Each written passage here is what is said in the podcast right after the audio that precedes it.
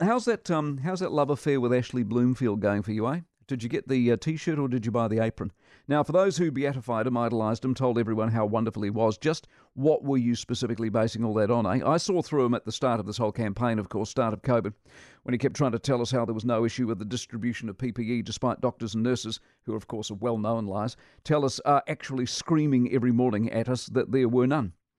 Uh, it's been an ongoing charade, of course. The flu jab rollout last year, the vaccine rollout that never happened when it should have because they didn't order any in time, the rat test rollout you've just heard about that still hasn't happened because they stole them all when they finally woke up.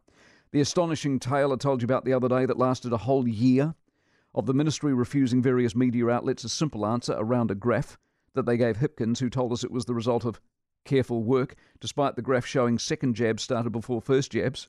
And when asked what data had gone into that material, a mad year long game of obfuscation ensued until finally the ministry relented and coughed the truth.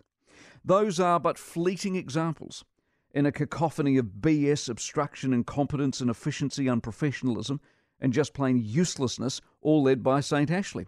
And now, as if this wasn't enough, and as this wasn't always going to be the way, a testing regime that is nowhere near what they said it would be.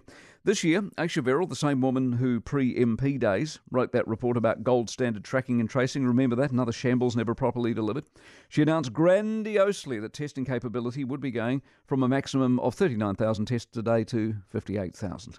Uh, we have a rolling average of about 29,000. The system is now officially broken. The five day result claim is shot. Tests aren't being processed, they are at capacity. Rats are being handed out left, right, and centre. This is not what it said on the tin or anywhere close. Further, the people processing the tests uh, process all the country's tests for things like, oh, I don't know, cancer.